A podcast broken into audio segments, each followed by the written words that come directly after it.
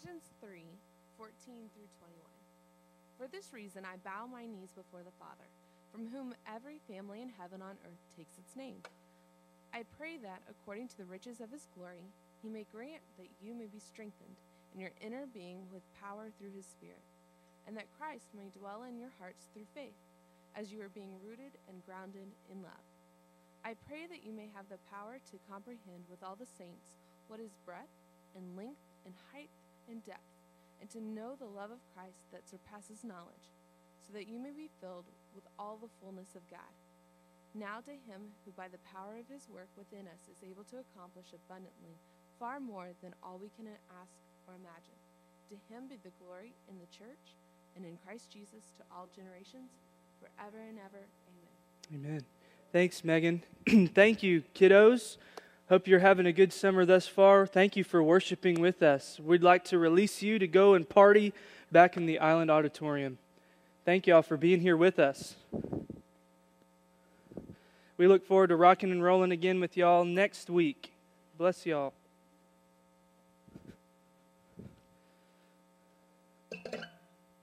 Today is show and tell day at Providence Community Church. I'm not one for object lessons, but you'll note that I brought a few things with me.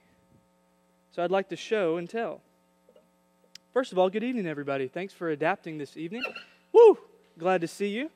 I will scratch that every time I see somebody start to kind of drift off to sleep. I'll just move this table and uh, we'll all be here or on the ceiling because we will have jumped out of our seats. Hey, turn to Ephesians chapter 3 if you've not already. We're still in our series in Ephesians, and we will be in our series in Ephesians for another couple weeks.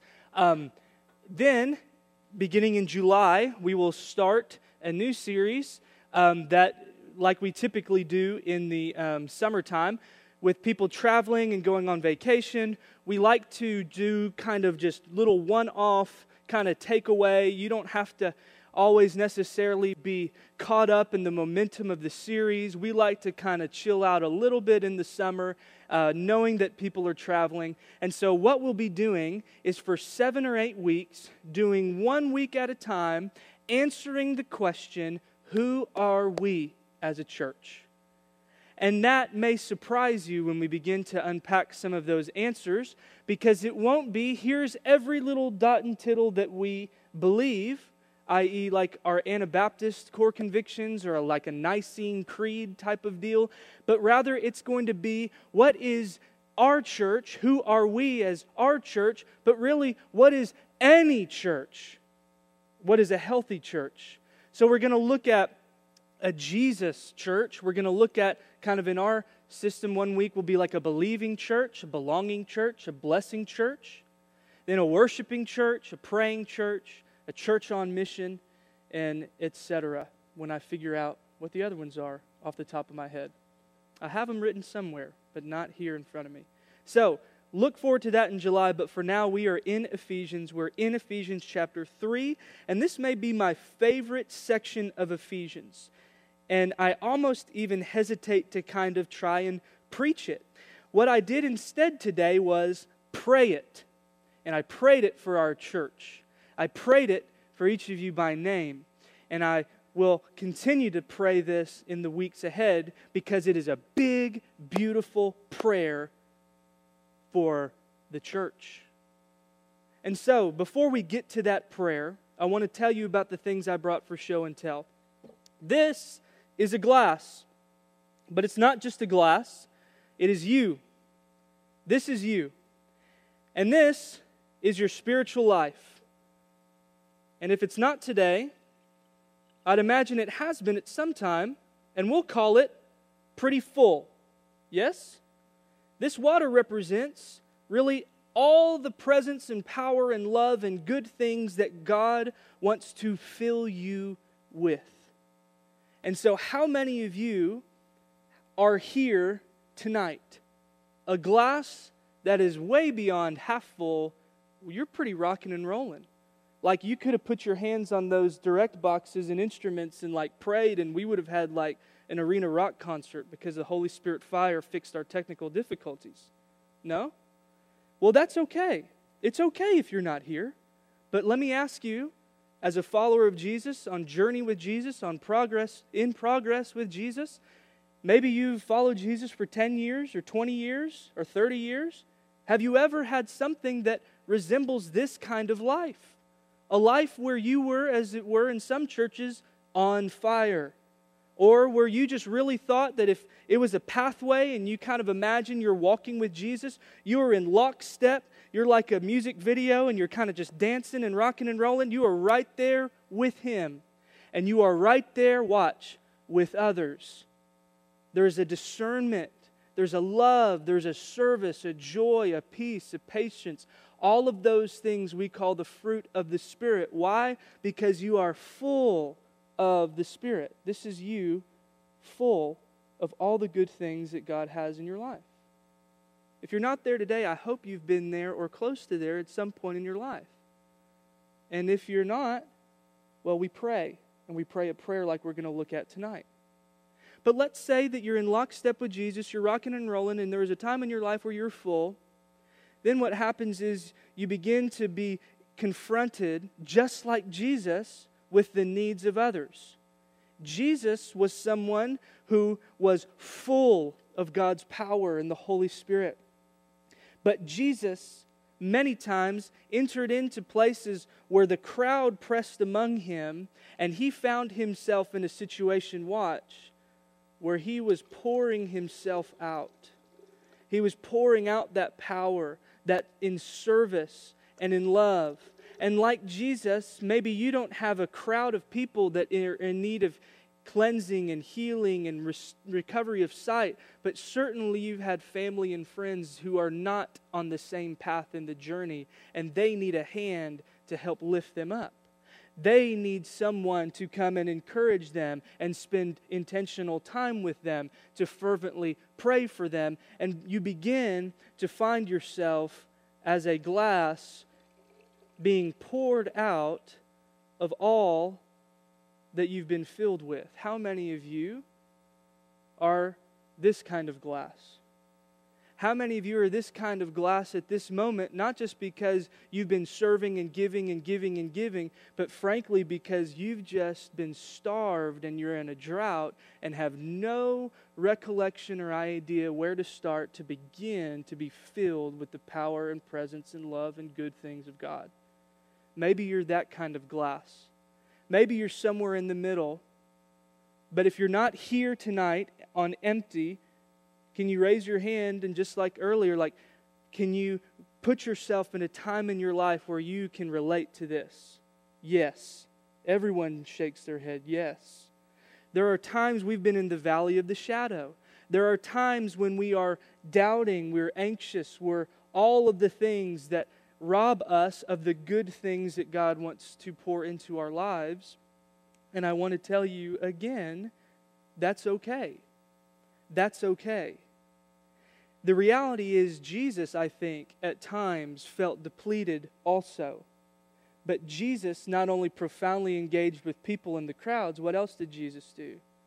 He withdrew, right? We've talked about this. And he's profoundly engaging with his Father. And there are places when he's come at the end of his rope and he withdraws and he taps into, as it were, a power source. And he is filled again by the love and good things of the Father. So, wherever you are as this glass, as this person, full, empty, or somewhere in between, the reality is we all need a prayer like the prayer of Ephesians. It's a prayer that's a filling prayer. It's a prayer about the fullness of life in Christ. There, I woke you up. I moved it again. I just need to stop touching this. What did I say? It's a prayer about the fullness of life in Christ. We've looked at this whole letter that's about life in Christ. And he's talked about these incredible and explosive things like you are blessed with every spiritual blessing in Christ. If you're in empty glass, you don't feel that way, but he says, You are. You're in Christ. And even if you're walking through the valley of the shadow, even though you don't see him, he's with you, he's walking with you. And even though things aren't working their way out in this moment, in chapter 1, later on in Ephesians, he says, All things will be summed up and gathered up in Christ. Then he says, You've been given power in Christ. You've been given immeasurable riches and grace in Christ. And so, in these moments, we can track with these Ephesians who, if I went 2,000 years ago and poured a pitcher in a cup and I said, Are you full? Are you empty? I guarantee you, people 2,000 years ago said, Yep, I'm there, I'm empty. And they probably look at a letter like Ephesians, and then they have Paul and these other people coming, and later on, John will pastor churches in this area, and they're saying things like, Jesus talks about abundant life in him. Jesus talks about immeasurable riches in him. And when you meet the people who their glass empty, they say, Yeah, well, how do I get full again? And the place we start is always the same, and it is prayer. We pray for each other. So, Paul was writing to a group of people who may be glass full people or glass empty people, but the prayer is the same for them, and the prayer is the same for us today. And in verse 14, he said, It is for all of these good things that God has done blessings, richness, unity, dividing, uh, you know, uh, destroying the barrier that divides us. It's for all of these good things for this reason. What? I bow my knees before the Father. Paul was in jail, if you recall, and had every reason to be a glass empty person. But he thinks about all the good things that God has done. He's awake to how God is still at work, even when he hears the clink of the chain. And he says, For this reason, I will bow. He's in a jail cell and he's bowing. I don't know if you're the kind of person who has ever thought about how your body and posture can connect and relate to your spiritual life. How many of you grew up in like an Episcopal church like me or a Catholic church or something like that? Have you been there and seen that? If it's new to you, what is the first thing that strikes you? Dude, I have no idea what I'm supposed to do here. Because what, dude? Aaron Sarkis is shaking his head. This guy. He'd walk down the aisle, and right before you even get in, you've got to stop at the baptistry and what? Dip, sign of the cross. Then, as you're walking down the aisle, by the way, you don't walk, you process in the sanctuary. And then you come into the, the, uh, the aisle here. Look, since I'm down here, I can do it. This is like the Blue Man Group or something. I'm getting interactive, y'all. And then what do you do? What do you do, man? Boom, boom, boom. And then you sit. How many of us in the Protestant church, in a church like ours that like to keep things simple, how many of us ever think that we could do something as simple as bow when we pray? Well, I'm empty and I struggle to pray. Maybe you need to mix up your game a little bit, and maybe you need to get on your knees. There's nothing more magical about being on your knees, but there is something that Christians have seemed to catch on to for the last 2,000 years, and that is sometimes our body and can connect us to a place in our spirituality. In a celebration of discipline, discipline class here in our church, I've talked about before. One of the ways I pray as an anxious kind of dude sometimes, thinking about people and others, sometimes I sit there at a chair with my just feet on the ground, and I take both hands and I put my hands down, my palms down on my thighs. And I imagine releasing my worries and stresses and cares and anxiety. I turn my hands over and I say, I'm dropping this, I'm dropping that. And then when I get to a place where I think that my hands are reasonably empty, I try to connect my body to my spirituality and say, Lord, now I'm going to turn my hands up and I'm going to receive your peace and what you have for me. It's not special. He's not hearing you more clearly, but what it's doing is keeping you what? What have we talked about? Keeping you awake to the fact that God is present to you, that he can fill you and that he his desire is to fill you with such good things and he will never run out of what you need. It's not magic. But the reason I'm stopping here is because I had to stop there this week and think, man, I'm in a place where I'm not so full, and maybe it's time to mix my game up and put myself and my body into a position that helps me stay awake to what God is up to. He bows his knees before the Father, from whom every family in heaven and earth takes its name. God is the Father of all people. And what that means is really, in this case, He's the originator of all life. If it's alive, it's because God is giving it life. That is something that is so thoroughly biblical throughout the whole Old Testament. If it's alive, it's because it has its life in God. Other places, Paul says that in Jesus we live and move and have our being. And he's talking about people that aren't followers of Jesus. But if it's alive, it's alive, and it's because God has given it life and breath. And so, in some sense, God is the Father, and really, God is not male, by the way, but God is Father and Mother. He is the life giver of every single family on earth. They take their name from Father. Hi, my name is John God. You know, you get his surname. And so when we think about this unity, we think about this cosmic scope, we think about Paul bowing, you better watch out and brace yourself for a really incredible prayer. Here is the meat of this prayer. He's going to ask for four things. Don't rely on the screen right now. If you have your Bible or your phone, track with me and see if you can spot the four things he prays for. The first thing is this, and it's in verse 16. I'm going to give you a preview of what he prays for. You know it in this translation because he says, I pray. So that is a really great hint. You with me?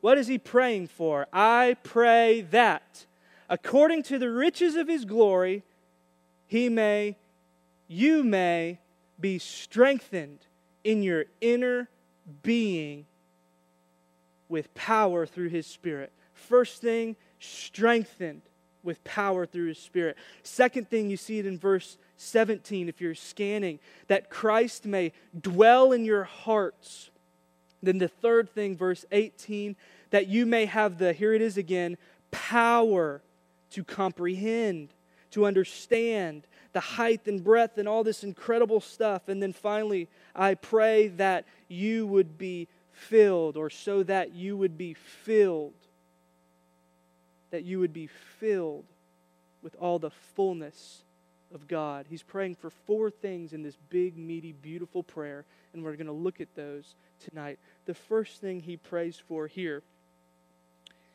is that we would be strengthened. But the main intent of this prayer, the so that, you notice I said filled, filled, filled, filled. The main intent, the so that, is that last section of verse 19 that we would be filled to the brim by the Spirit of God and we'd know His power and love intimately in Christ. The so that is that we would be filled to the brim by God Himself. That we would be filled to the brim by God Himself. Thank you, Elise, for jumping around. I'm jumping around a little bit. That's the spoiler alert. That's where we're headed. When we think about that glass, wherever you are tonight, this prayer is for you. This prayer is for us. Let's look at the first thing he prays for. Verse 16. I pray that according to the riches of his glory, is God rich? Yes. But he's rich in so much more than we give him credit for. He's rich in grace and love. And here it says, according to the riches of his glory, he may grant that you may be strengthened in your inner being with power through his spirit. Amy's wearing the shirt again, Soul Strong. Soul Strong for life. Word up. This is a soul strong prayer. You with me? We think so much about our outer man. The language used there is my inner man. It's not like the sci fi movies where you got a little version of yourself with some gears and wires, but there is this sense that there is a you within the you, the soul, the, the fiber of your being. But we care so much about our outer man. We exercise and we diet, some of us, not me. We exercise and we diet and we care about our outer man, but this is a soul kind of strong. Are you weak in your soul? Are you holding on by a thread? Paul is praying for you. Jesus, at this moment, is praying for you. He's interceding on your behalf that you would be continually renewed within. Because though your body may waste away, Jesus who is in you will not. And it's the reason why, when your body wastes away, the inner you, the you that Jesus is strengthening, will exist into perpetuity. You with me? Your body goes into the ground or in the box, and the you will continue because God is giving you life, He's renewing you, and He is going to keep you. And He's not even going to let your body go to waste either. God is not going to waste any of it. The final hope is that He'll take that body and re strengthen the outer you also, because we need to be whole people, not just angels floating on a cloud with harps while our bodies waste away. But until then, He is strengthening, and we're praying for the Spirit and the power within us to keep us going and strong. That's the first thing He prays for this strengthening with power through His Spirit in our inner being.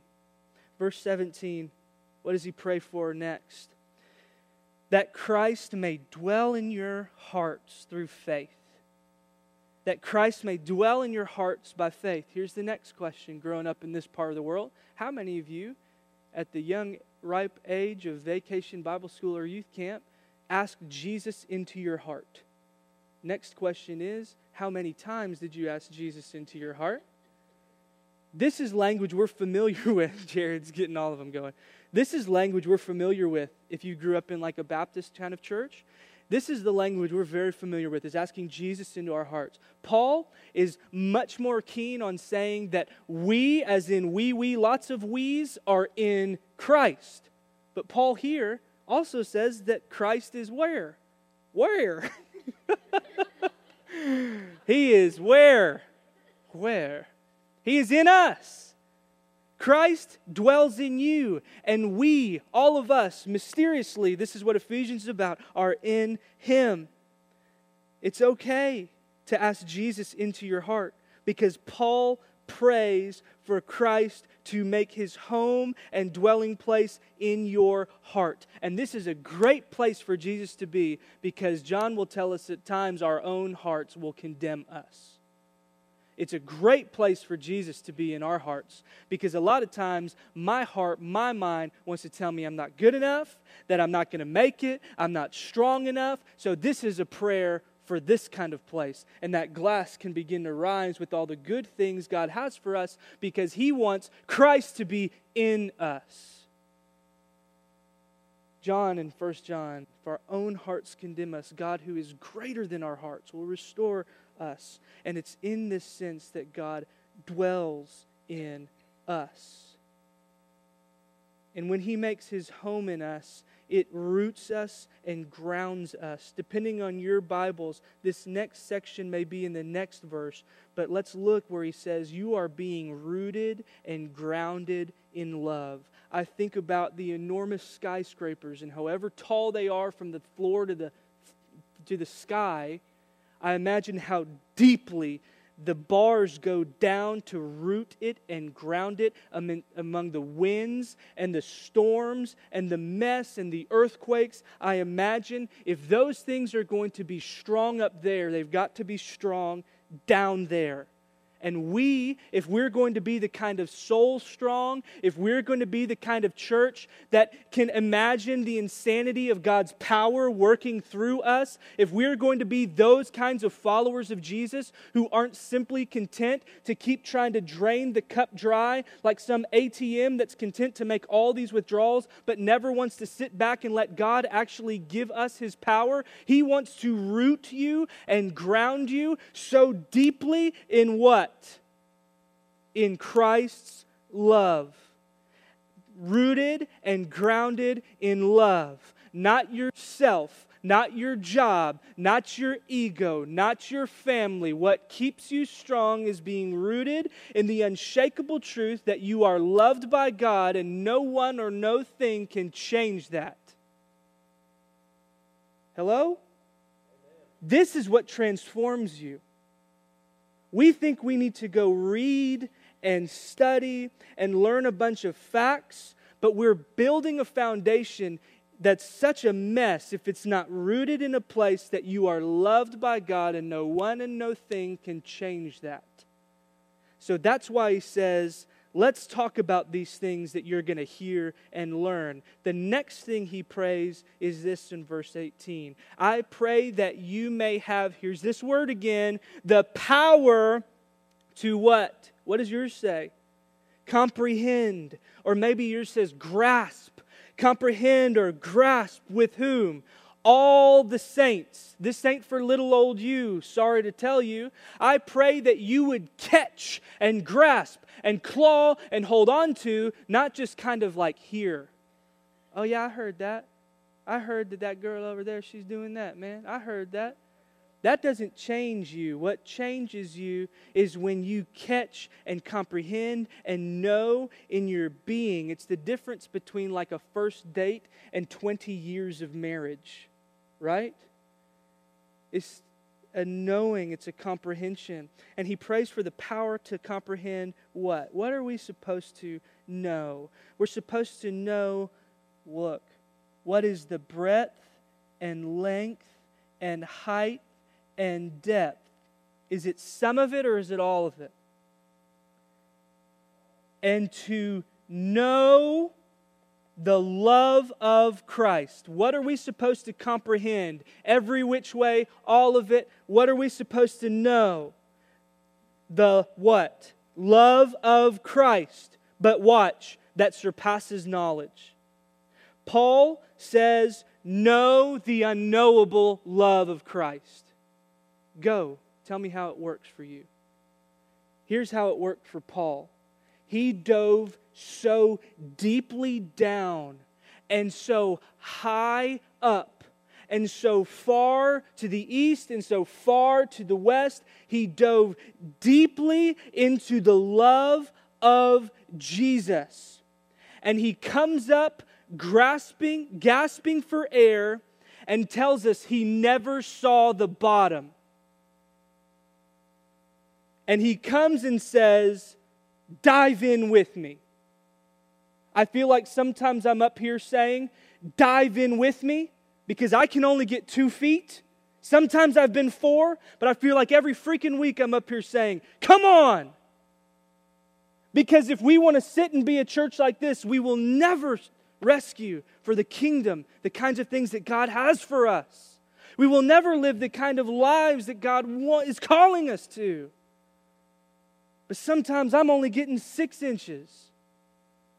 But if we would pray a prayer like Paul's, if we would try to know and catch and grasp, we'd see that we don't need more information. We need to be filled to the brim. We need to dive deeply to the bottom. We don't need to read another book.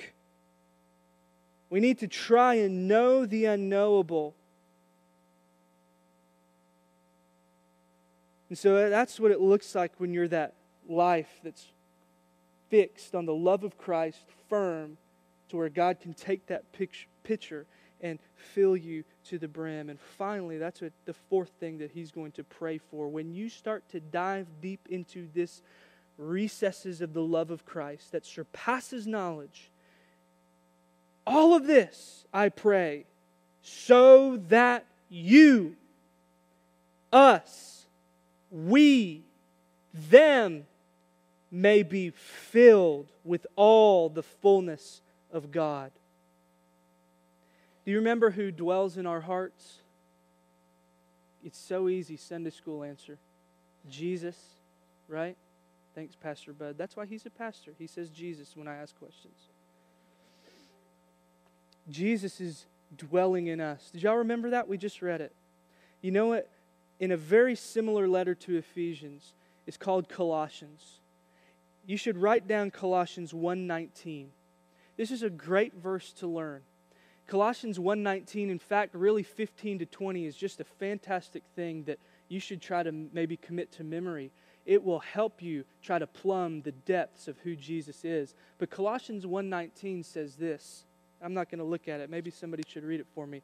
It's something to the effect of in Christ all the fullness of God was pleased to dwell. So Jesus is walking around filled to the brim with whom? All the fullness of God. Now, back up to our Ephesians passage. Who is dwelling in us? Jesus.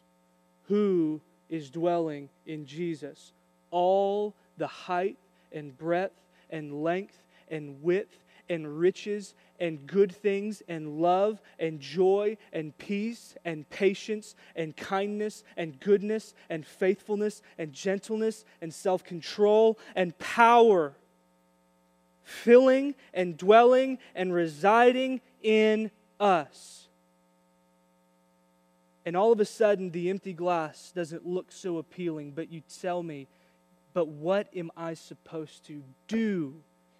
And if you haven't caught it yet, I'm not telling you to do anything. I'm telling you to be with Jesus, to be filled. What does the glass have anything to do with the filling? Nothing, watch, except to sit there. That is, the, that is what's going to transform us. That's what's going to transform me. But I was thinking of a song this week. It's by a gal named Audrey Assad, and she's fantastic.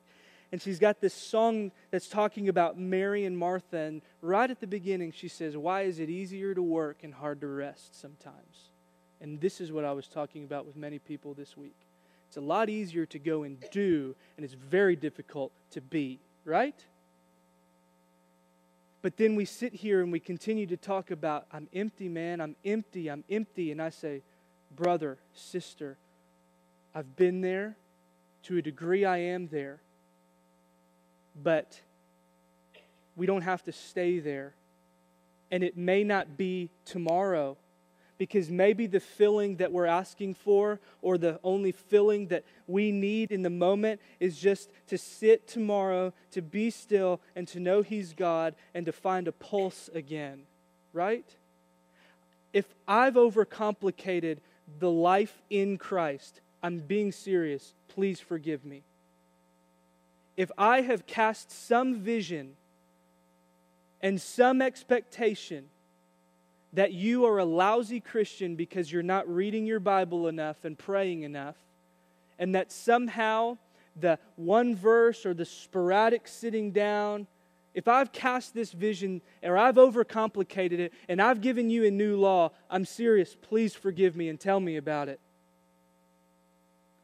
And if you've overcomplicated it and you are struggling, I'm going to tell you find what works and be surprised at what God can do. Our community Bible experience was tough to read seven chapters of Bible a day. But you know what? Dietrich Bonhoeffer every day did what's called the Moravian Daily Text, and it's hundreds of years old, and it's one verse of Scripture to meditate on a day. And Dietrich Bonhoeffer changed the world by standing up to the oppressive and demonic Nazi regime in Germany and calling for the true disciples of Jesus to oppose it. And one verse was enough for him. Martin Luther King, I've told you before, every day would look at the Sermon on the Mount, Matthew, Matthew chapter 5 through 7, and he would look at anger and lust, and he would see and hear Jesus saying things like, I don't know, turn the other cheek. And every day he'd read the Sermon on the Mount, Matthew 5 to 7, and he would gauge and reflect on his life, not unlike what Bud was talking about a few weeks ago with the Examen prayer. He would go back through his day and said, Where was I lusting in my heart? Where was I angry in my heart? Where was I building my house on something that was not the deep love rooted and grounded in Christ? And Martin Luther King changed the world. And I, and I want to say that that was a Holy Spirit movement of God that changed the course of this country forever because that looked like kingdom to me. I don't care that it wasn't a churchy thing and it's in our U.S. textbooks the power of the Spirit of God was with this country to repent of its gross and disgusting sins of segregation and racism. Because people like Dr. Martin Luther King Jr. were trying to be filled by God by every day being with Jesus and listening to Jesus and griping to Jesus and crying out to Jesus. Today I read Psalm 55, which was a pretty gnarly psalm. That was in my Bible reading today, Psalm 55. And I didn't really resonate with Psalm 55 today. If we're talking about water, it didn't really fill me so much on the barometer. But you know what Psalm 55 is about? It's like this dude saying, I'm angry. Listen to me. Where are you, God? Help me. This is terrible. And it's real and it's raw and it's gnarly. And we're not going to go teach our kids that psalm tonight. Maybe. But it's this language that says, I'm empty. Where are you? Start there. Start there with your friends. Be honest with them. You know what? Things are not great. Thank you very much. And my marriage sucks. Let's start there. I can work with that. Your friends can work with that. We can't fix you, but Jesus can. We are a church that is to be filled to the brim, and we can't do it ourselves, but we can get ourselves in a position if we just find what works and give Him the time. We give everything else and everyone else our time.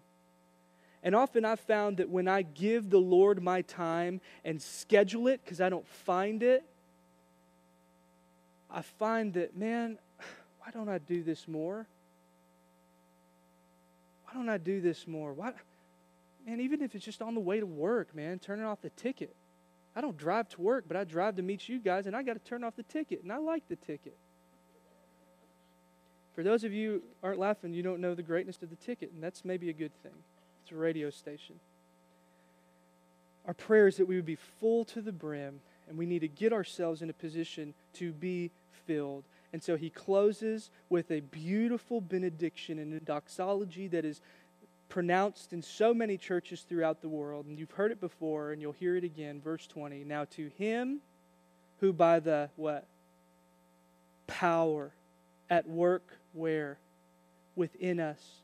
Now to him who by the power at work within us. There is power at work within you.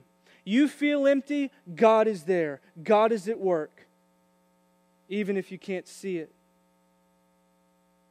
Now, to him who by the power at work within us is able to accomplish abundantly far more, not just abundantly, but abundantly far more than all we can ask. I can ask a lot, but he'll take it a step further.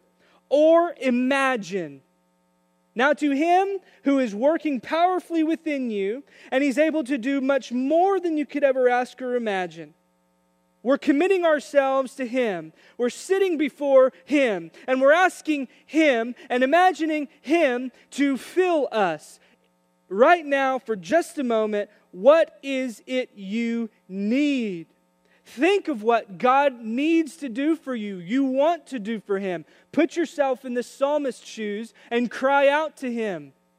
Think about what would just radically change your life. And stop there really quickly and, and remember that He is not a genie, but He knows what we need. We know what we want, He knows what we need. But let's just test Him. Let's imagine something crazy like, I don't know, bringing Caesar and Ministerio Pescador some cans to replenish the stockpile that Jessica and I trashed. Okay, he hasn't got a phone call in six years. Man, wouldn't it be great if this church could get some money and raise it? Oh, wait, we didn't have to. The moment we left, he gets a phone call and says, Can you, do you have a place to store like six or seven pallets of these, you know, 10 pound cans? Oh, yes, in fact, these gringos from Dallas just built me a dang shed. You know who prayed and asked and imagined Caesar and Raquel? You know who prayed and asked the Lord for reliable transportation? Caesar and Raquel. You know who did abundantly more than they could think about because they're simple people who can get along with what they have, but God, who is rich in mercy and wants to bless us and fill us, man, He just said, okay, let me just do a little bit more Let me just do abundantly far and more. And you say, Well, I want some of that, man. Well, remember, He knows what we need. And within this verse, now to Him, now to Him, what's hidden there is a surrender. What's hidden there is a committing yourself to the one who knows what we need before we even ask. We're committing ourselves to the one who may not work always the way we want him to. Can we release our wills to his will? And then would we let him do his work in us and surprise us? Do we trust that he might actually give us what we need? And then could you imagine that he could do like double that? Triple that? I know I've been going long, but let me just stop you there and say this. If you cannot imagine God being able to double and triple what you need or want or can ask or imagine, maybe that's why we're not receiving what we're asking and imagining. And I'm really cautious to say that. I don't know that everything is causal. I'm not one to tell you exactly all the mysteries of prayer or intricacies. I don't know why some prayers we just cry out like Jonah. He's at literally the last second. He turns after a ridiculous wave of disobedience. He says one sentence in the middle of the ocean and he gets rescued. I don't know why that happens for Jonah, but then people in the Old Testament who pray for decades for a child and it doesn't come, I don't know why that does why why that child doesn't come for another 15 years or 20 or ever. I don't know. But could it be something to look at in our lives? If we cannot imagine God actually doing and having the power to do what we're asking or imagining, I think we need to change our perspective here. Dare I say, we're not quite rooted and grounded in His love because Jesus says, What kind of father gives his son or daughter a scorpion when they ask for a loaf of bread? when we're praying, are we actually believing that God can do what we're asking Him to do? Or are we doing it because a pastor asked us to do it? I find myself a lot of times saying, God, this would be really great, but you know, your will be done because I know it's probably not going to happen, so whatever, let's go watch Simpsons. Now, to him who by the power at work within us is able to accomplish abundantly far more than all we can ask or imagine. To him be the glory, because when he does it, we should see it and say, There's no way I could have done that on my own. So to him be the glory, where? In the church, praise God, and in Christ Jesus to all generations, forever and ever. May what he does and how he works resonate in our heads and our hearts and in our church for all generations, forever and ever, because He is so much bigger than we could imagine, so much more loving than we could ever believe, and He is closer than we could ever dare believe. But will you allow yourself to be filled?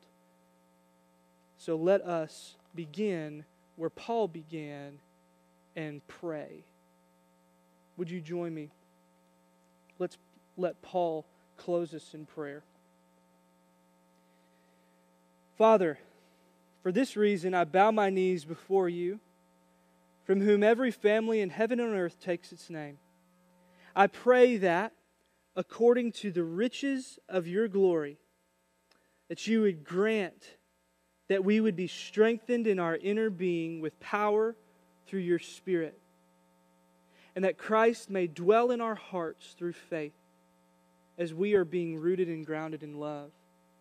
I pray that we may have the power to comprehend with all the saints what is the breadth and length and height and depth, and to know the love of Christ that surpasses knowledge, so that we may be filled with all the fullness of God.